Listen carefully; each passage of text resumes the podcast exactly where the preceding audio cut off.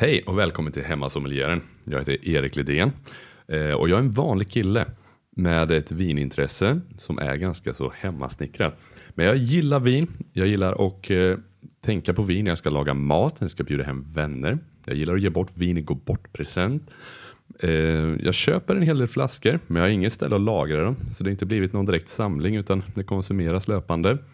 Och eh, nu var det så att jag fick en vinprovning av min fru för ett år sedan och det är mitt livs första vinprovning jag var på. Eh, där träffade jag en kille som kan betydligt mer om vin än jag och eh, vi började snacka och har hållit kontakten.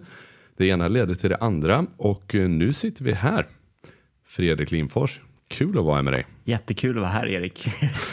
För er som inte känner Fredrik så eh, kanske det skulle vara på sin plats med en liten presentation. Vem är du egentligen? Ja, det kan man ju undra. Eh, och du presenterar mig som ett vinproffs och det stämmer väl kanske antar jag. Vi har jobbat många år som sommelier. Eh, bland annat så har jag eh, senast jobbat som chefsommelier på Grand Hotel i Stockholm. Jag har också hållit på och tävlat en hel del i vin som man kan göra. Man kan ju tävla i allting. Så varför inte tävla i vin tänkte jag, så då har jag på med det många år. Så bland annat om man tittar på min meritlista så har jag ju vunnit svenska mästerskapen för sommelierer två år i rad. Nordiska mästerskapen har jag vunnit också. Och jag har representerat Sverige i, i världsmästerskapen för sommelierer som jag dock inte vann, men jag fick en fin femte placering i alla fall. Det tycker jag ju att man verkligen är någonting att hänga i granen. Eh, jag var även på ute och åt för ett tag sedan och träffade en eh, kille som var med i juniorlandslaget i Wien. Han eh, sa att du också var domare på SM nu för tiden. Det stämmer. När man har lämnat liksom tävlingsgrenen så, så går man över på andra sidan istället och, och får sitta i juryn. Så det är en helt annan Eh, helt annan grej. Det är, det är, lite lugnare kan man säga, att sitta på den sidan. ja, ja, men det förstår jag. Eh, men som sagt, vi har ju hållit kontakten. Eh, jag messade dig från systemet-hyllan. Du har varit sjukt trevlig och svarat eh, och gett mig tips och glada tillrop. Och så började vi prata om att eh, vi kanske skulle ha en podd. För du gillar ju verkligen att utbilda och jag gillar att lära mig. Och jag vill helt enkelt bli duktigare på vin och allt som rör omkring.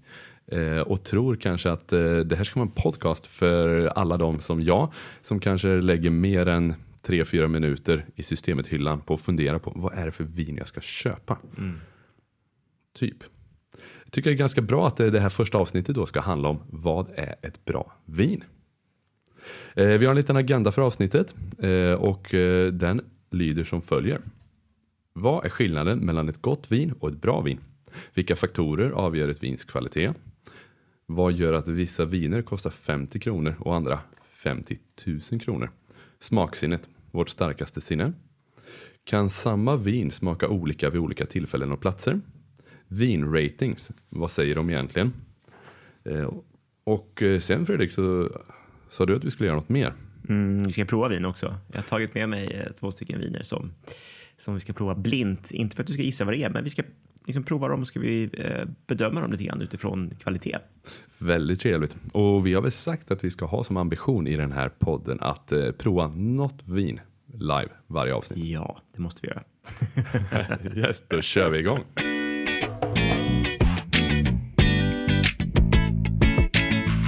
Vad är skillnaden mellan ett gott vin och ett bra vin? Där kan man ju tro att det är samma sak, men det finns ju en, en väldigt viktig skillnad här eh, och det är ju att ett ett gott vin är ju subjektivt. Det är vad du tycker är gott och vad jag tycker är gott. Och där kan vi tycka olika. Ett vin som du tycker är gott kanske jag inte alls tycker är gott och tvärtom. Eh, och sen har vi liksom det här som är ett, ett bra vin. Då får man tänka att det är egentligen objektivt. Och så ska man fråga sig så här, men hur kan man tycka att ett vin är bra på ett objektivt sätt, men man kanske inte tycker att det är gott. Nej, men exakt. det låter, låter det kanske lite konstigt, men det här är liksom någonstans det man gör och det man, det man lär sig när man till exempel går en sommelierutbildning. Eh, så lär man sig att systematiskt prova vin utifrån en, en metod eh, där, man, där man bedömer liksom vinets eh, smakkaraktär, eh, doftkvaliteter, syra, tanninstruktur, alkohol etc. och tratta ner det här i slutändan till att göra en bedömning om vinets kvalitet. Det säger egentligen ingenting om hur gott du tycker att vinet är, utan du, liksom, du gör en, en objektiv bedömning utav det. Ja. Sen finns det ju, om vi, om vi kommer in på det så kan jag också prata om ett litet trick eller knep eller en metod man kan använda sig av eh, just för att liksom prata om kvalitet i vin. Och det kallas för enkelt förkortat för blick. Och det här är någonting som man använder internationellt. Eh, så BLIK. Och då handlar det om balans, längd, intensitet och komplexitet. Ja. Först har vi då B1 balans. Eh, och, och där tänker jag att då ska man fundera på hur balanserat är det här vinet när jag provar det? Är det liksom, är det för hög syra? Är det för låg syra? Känns som att det är för mycket alkohol, för lite alkohol? Är det för, är frukten på ett, på ett ställe? Eller är det liksom, känns det som att det är väl sammansatt? Eh, eller inte? Eh, och sitter allting på samma, på samma plats? Det känns som att vinet är liksom sömlöst, kanske elegant, det är liksom har en rondör, en mjukhet i sig. Då kan man tänka att det här vinet är i bra balans. Så då är det första tick in the box, okej, okay, bra balans. Ja. Eller obalanserat, då kan man ju såklart ta ner kvaliteten på det. Sen kommer vi till längd och längd tycker jag är intressant för det är en av de punkterna som jag nästan tycker är viktigast eh, och, och ha i åtanke när man provar vin. Eh, och där handlar liksom, när man pratar om längd eh, så pratar man inte om hur lång flaskan är, utan, utan det här handlar om hur länge eftersmaken sitter i, eh, i ett vin efter att man har provat det, att man har svalt eller man har spottat ut. Eh, upplever man att det sitter i länge, då är det ett vin som har hög kvalitet. Och tvärtom, är det ett vin som dör direkt och blir väldigt platt, då är det en låg kvalitet. Så det är ett väldigt ärligt sätt att, att bedöma. Liksom, Den känns ju också ganska konkret för, för mig som nybörjare och, ja, och testa på lite. Ja, sen får man såklart prova lite olika viner för att uppleva vad som är liksom kort längd och vad som är lång längd. Och sen kommer vi till intensitet. Här pratar man om, om liksom hur mycket eh, någonstans man känner utav eh, olika karaktärer i ett vin. Men, men, kan det vara intensitet av en viss frukt eller intensitet av vad? Ja, eh, precis. Där har du bland annat, jag tänker, vi kan ju börja direkt och göra en jämförelse mellan eh, olika druvsorter, för det finns ju liksom druvsorter som naturligt sett har hög eh, intensitet av fruktkaraktär. Alltså gewürztraminer, muskat eh, etc. är sådana liksom viner som när du häller upp det i ett glas, du, du kan vara i liksom rummet bredvid och känna doften för att de är, de är liksom otroligt intensiva doftmässigt. Och där är det egentligen inte kanske det är ett kvalitetstecken i sig, utan det är liksom mer en, ett signum för druvsorten, att den har liksom den karaktären. För, för sen finns det liksom, det finns låg kvalitet av gewürztraminer och det finns liksom hög kvalitet av gewürztraminer.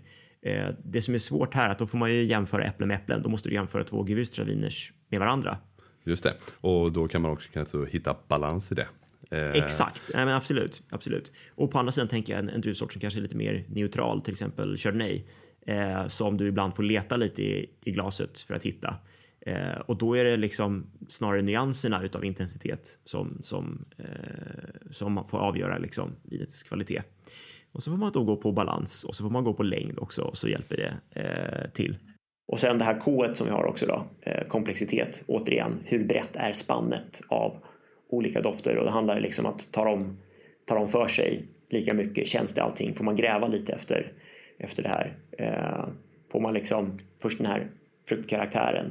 Du kanske också känner lite mineralitet. Du känner liksom rökighet, karaktär av, av flinta, stenig karaktär. Eh, det kanske finns lite blommig karaktär här också. Det finns liksom många nivåer av olika dofter du kan hitta. Men det är så här, okej, okay, ja, det här känns komplext och då kan det också vara tecken på hög kvalitet. Men vad är det då som gör att vissa viner kan kosta 50 kronor och andra kostar 50 000 kronor? Ja, visst, alltså det är ju ett jätte, jättespann, verkligen.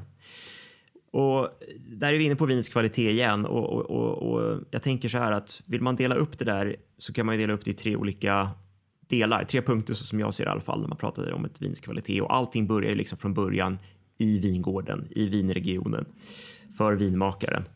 Ehm, och där har vi ju klimatet till att börja med.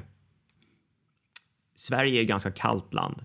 Visst, vi börjar få en industri och producera lite viner här också, men vi är ju liksom inte riktigt på samma nivå som man är kanske i, i, i Mellan och Sydeuropa, eh, där man har ett mer fördelaktigt klimat för att kunna odla eh, druveri framgångsrikt.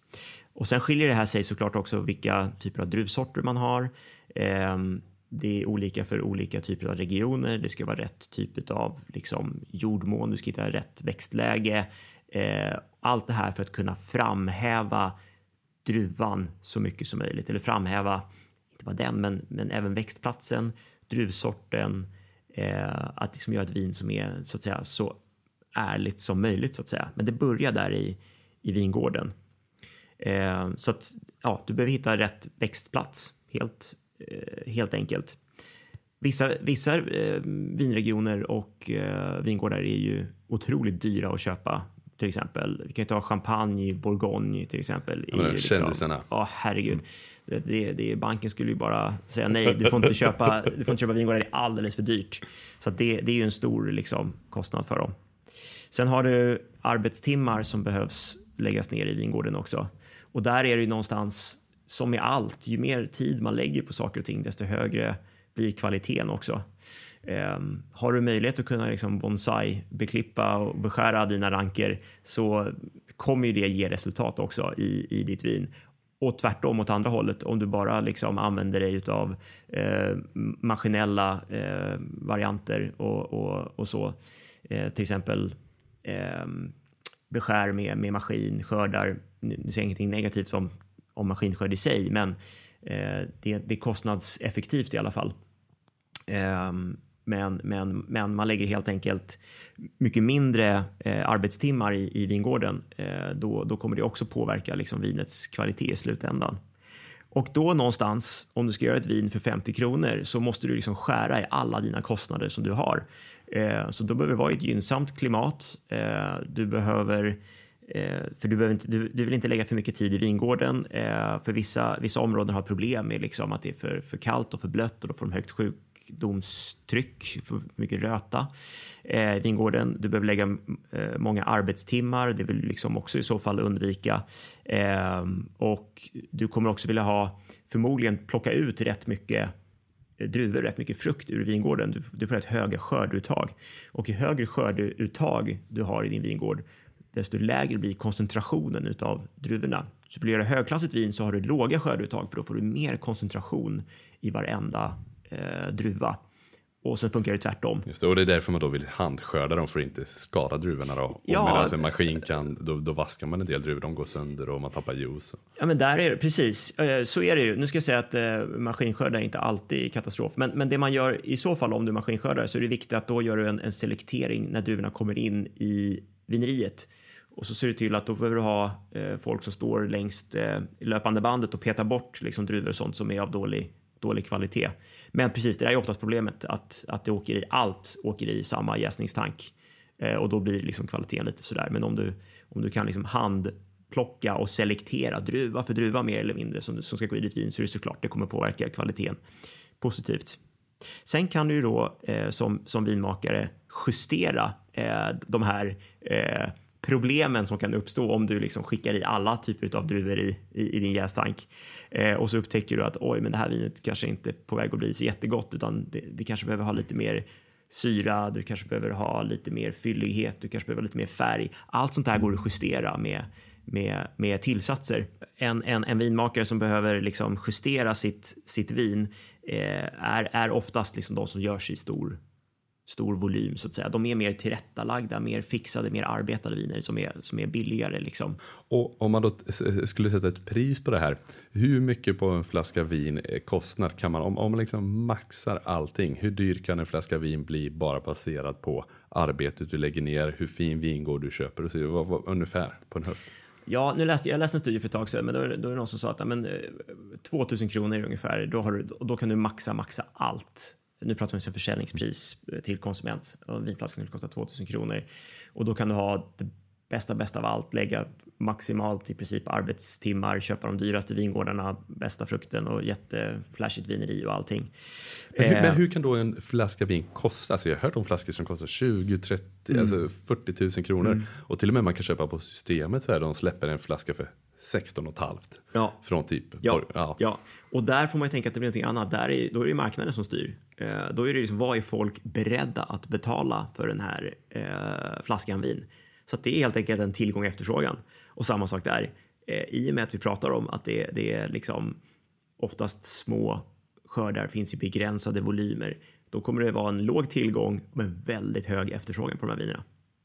Just det, ja. Nej men det, det, det ligger verkligen något i det, intressant. Eh, nästa punkt då, smaksinnet. Eh, vårt starkaste sinne. Mm. Det är ganska intressant. Eh, just när man säger att smaksinnet är starkaste sinnet. Jag, jag tror att man generellt så kanske man inte tänker på det, utan vi tänker på liksom syn och hörsel och Eh, känsel till viss del tycker vi liksom är så här, ah, men det här är ju våra liksom starkaste sinnen så. Men, men det som är så intressant med smaksinnet att det är liksom det sinnet som, som förmodligen sitter i längst. Och, och där tänker jag att det kan alla liksom titta till, till sig själva eh, och komma ihåg liksom hur doftar det på din mormors vind eller hur var det i källaren och hur liksom eh, dofter och smaker från ens barndom minns man rätt tydligt. Och jag har en egen sån här eh, grej som jag upptäckte härom, härom veckan bara. Då hade min fru köpt hem en eh, mandeltvål och det har vi aldrig haft hemma. Jag har aldrig haft en mandeltvål hemma i vuxen ålder, men det hade vi när jag var barn. Eh, så att direkt när jag doftade på den här mandeltvålen så liksom så, så såg jag liksom hur vårt badrum såg ut när, när jag var barn och fick jättestarka sådana här flashback-bilder. Eh, och så, är, så fungerar vårt smaksinne. Det, är liksom, det, det, det, kan liksom plocka upp saker som sitter liksom långt djupt ner i, i, i vårt liksom minne och undermedvetna och sen så fort du känner den doften och karaktären så plockar den fram liksom en bild i huvudet jättetydligt. Men skulle du bara leta efter bilden i ditt huvud så, så ser du inte den lika tydligt. Så att det där är jätte, jätteintressant. Nej, kroppen är ju fantastisk på det sättet. Och det är väl samma om man skulle ha ätit någonting som är dåligt kroppen, det sätter sig som en djup, djup ryggmärgsreflex mm. att någon gång den smaken igen så, så kommer man få upp det minnet och, mm. och det är väl en evolutionär skyddsmekanism i grund och botten.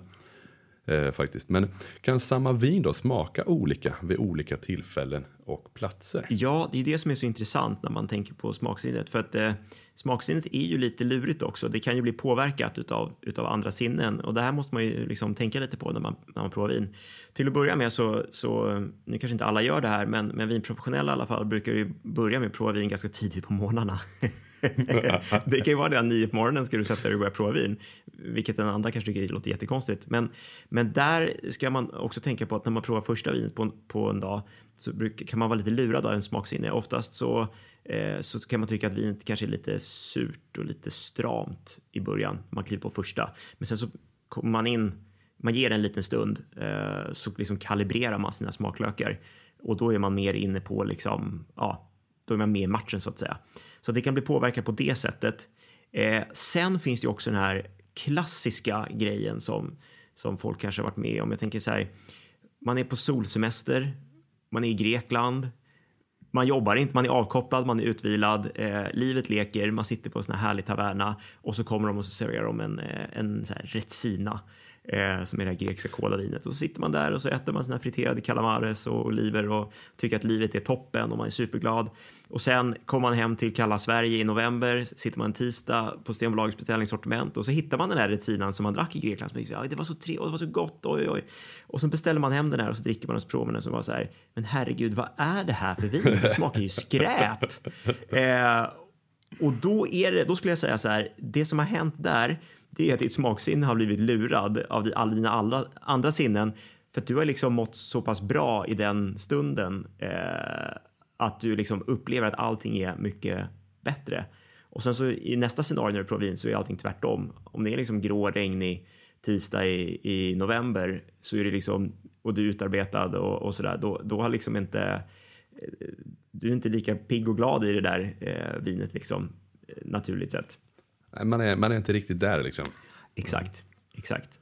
Så att den är, det, det, kan vara lite klurigt det där med, med vin i olika tider och tillfällen och, och platser. Ja, men det är, det är intressant att tänka väl, verkligen. Men om man skulle objektifiera det där ytterligare då, eh, då kommer jag att tänka på vinratings. Mm. Eh, och jag läser väl kanske framförallt vinratings i typ Svenska Dagbladet, Dagens Nyheter och sådär. Men, men hur är det egentligen med vinratings? Hur funkar de och vad säger de? Mm. Nej men eh, precis, det, det, det, finns ju lite olika typer av eh, vinratings. Och tittar vi i svensk press så ser du ju liksom oftast sextärning eller eh, olika typer av getingar eller plus eller såna här, såna här saker. Och, och där ser du ju liksom det som framhävs är ju liksom de vinerna man tycker är bra det är det du läser i, i tidningen. Liksom. Så är, du ser ju inte längre den här överstrukna getingen som man läste i Nöjesbladet om så konserter som fick liksom så här, ja, det där var dåligt, eller dålig musik och såna saker. Så att där tycker jag ändå att vinjournalistiken är schysst, att man lyfter fram det positiva, till exempel rekommendera, här är bra viner, inte det, för de kan undvik de här. Just det, för de kan ha prövat dåliga viner, men det är kanske inte så kul att ta med. Liksom. Ja, och då får man exakt. mer kvalitet i det som recenseras kanske. Precis. Ja, just det, precis. Eh, men det man ska komma ihåg när man ska tänka det är att eh, de här skribenterna är ju inte nödvändigtvis objektiva i sitt liksom, eh, bedömning heller, utan de, de lyfter ju fram viner som de gillar och tycker är, är goda eller liksom är bra för den stilen eller för det ändamålet och vad de passar till.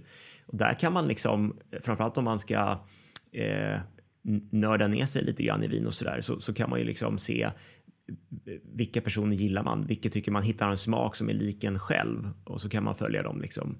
Eh, vi kan ju ta ett klassiskt exempel. Det finns ju en, eh, en internationell vinkritiker som i och för sig inte är aktiv idag längre, men, men som är väldigt betydelse, eller har varit väldigt betydelsefull och det är Robert Parker. Han började betygsätta vin med en 100 poängsskala där 100 poäng är, eh, är max och 0 är sämsta. För du kan inte få 0, eh, utan hans skala börjar på 50 poäng. På 50? 50, ja. Och sen så liksom, så 50 är egentligen noll och sen så är det liksom 75 någonstans, det är ganska dåligt och sen så börjar det komma upp mot 80 plus, då börjar det dig liksom okej rating, 85, 90, där hittar du ju liksom bra, bra viner. Men det är ett lättförståeligt sätt liksom att förstå hur många poäng eh, ett, ett, ett vin har. Och han blev ju stor under, under 80-talet eh, när, han, när han bedömde vin och framförallt bordeauxer. Och han har en väldigt tydlig liksom, smak eller karaktär av viner som han gillar. Han gillar viner som är eh, mycket av allt. Mycket fruktkaraktär, mycket fat, hög koncentration, mycket blick. kan man säga. Nej, men, men han gillar liksom koncentrerade viner och, och, och liksom gav sina 100 poängare till, till såna här eh, ja, viner som hade otroligt hög koncentration. Och viner som var liksom lätta och eleganta fick inte alls den där liksom, eh, top toppratingen utav, utav honom. Så där tänker jag också att man, man får lära känna lite grann sin bedömare också. Just det, så är man ett fan av lite lätta spännande Nebbiolo så kanske man blir besviken om man går på hans ratings och verkligen går all in på ett vin han gillar. Ja, eller så dricker du de som får 75 poäng av honom. Ja, ja exakt. Men då, gäller det att känna sin vinkännare helt enkelt. Exakt.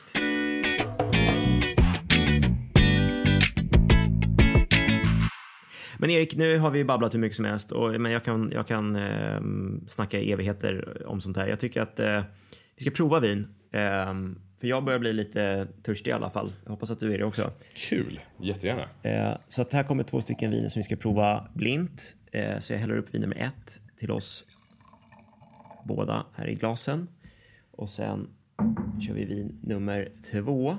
Jag ser att det där är inte första gången du serverar en flarra vin, vilken teknik. Kanske andra gången, jag vet inte. Nej då. Men, och som sagt, du ska liksom inte spika vinet eller säga vad det är för olika viner liksom eh, så, utan vi ska liksom bara titta på de här utifrån kvalitet.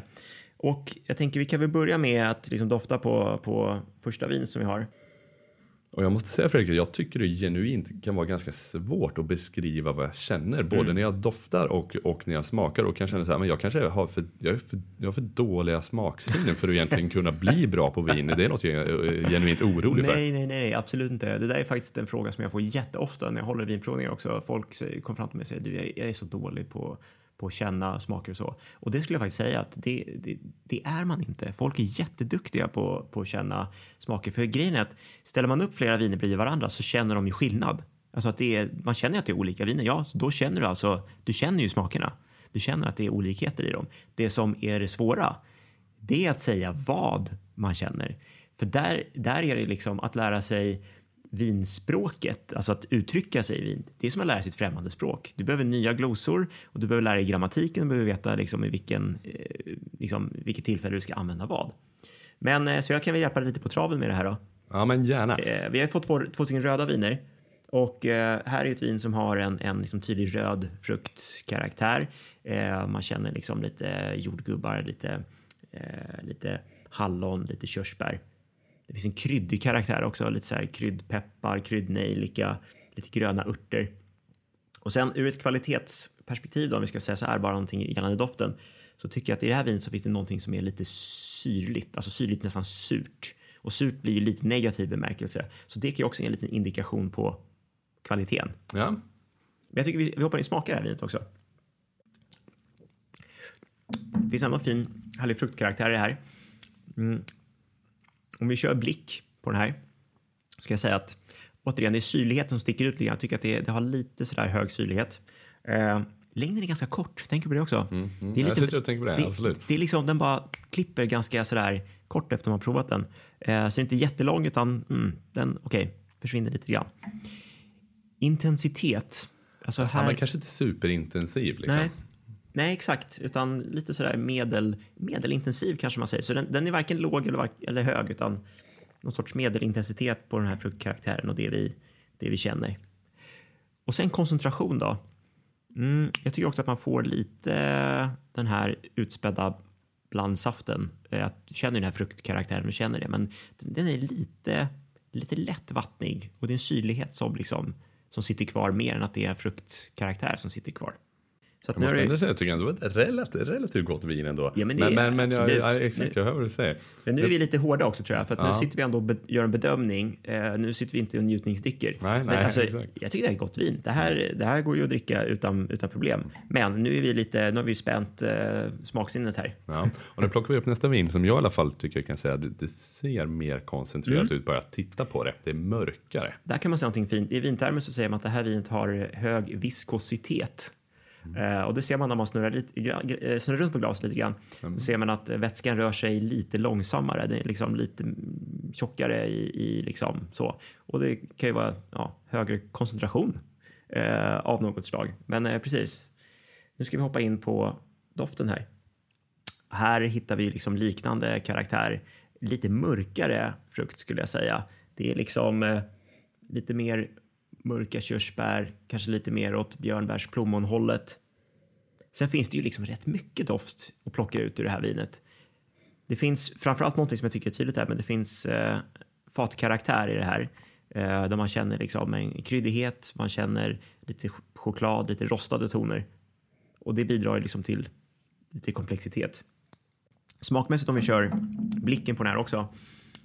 Så är det här ett vin som har, är ju ändå en fin balans Ja, måste ja. man säga. Syran sticker inte ut lika mycket som i det förra vinet, utan det, det är mer, mer, nedtonat eh, i bra fas.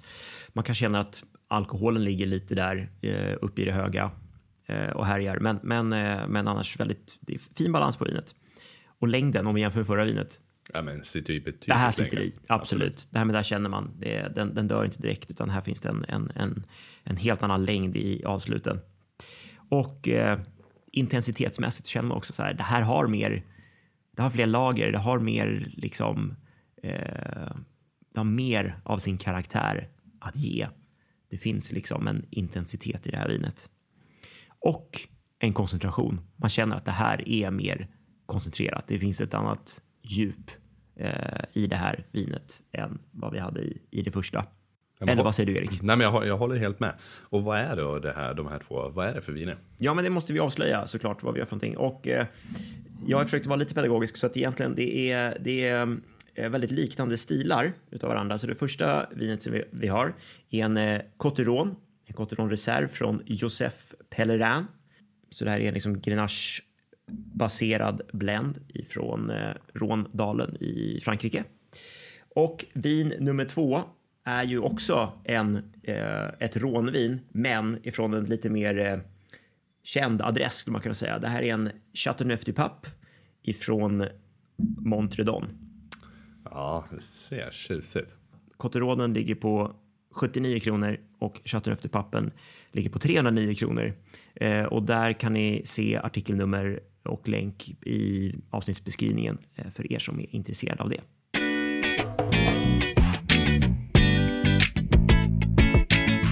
Men Erik, vad, vad har du tagit med dig från dagens avsnitt? Vad har du lärt dig?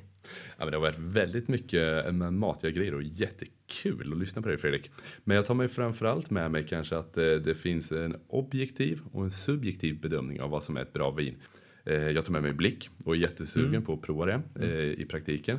Eh, men sen undrar jag lite också bara, eh, har du något tips på om jag nu ska leta lite, vilka områden om jag ska hitta högkvalitativt vin då? Mm.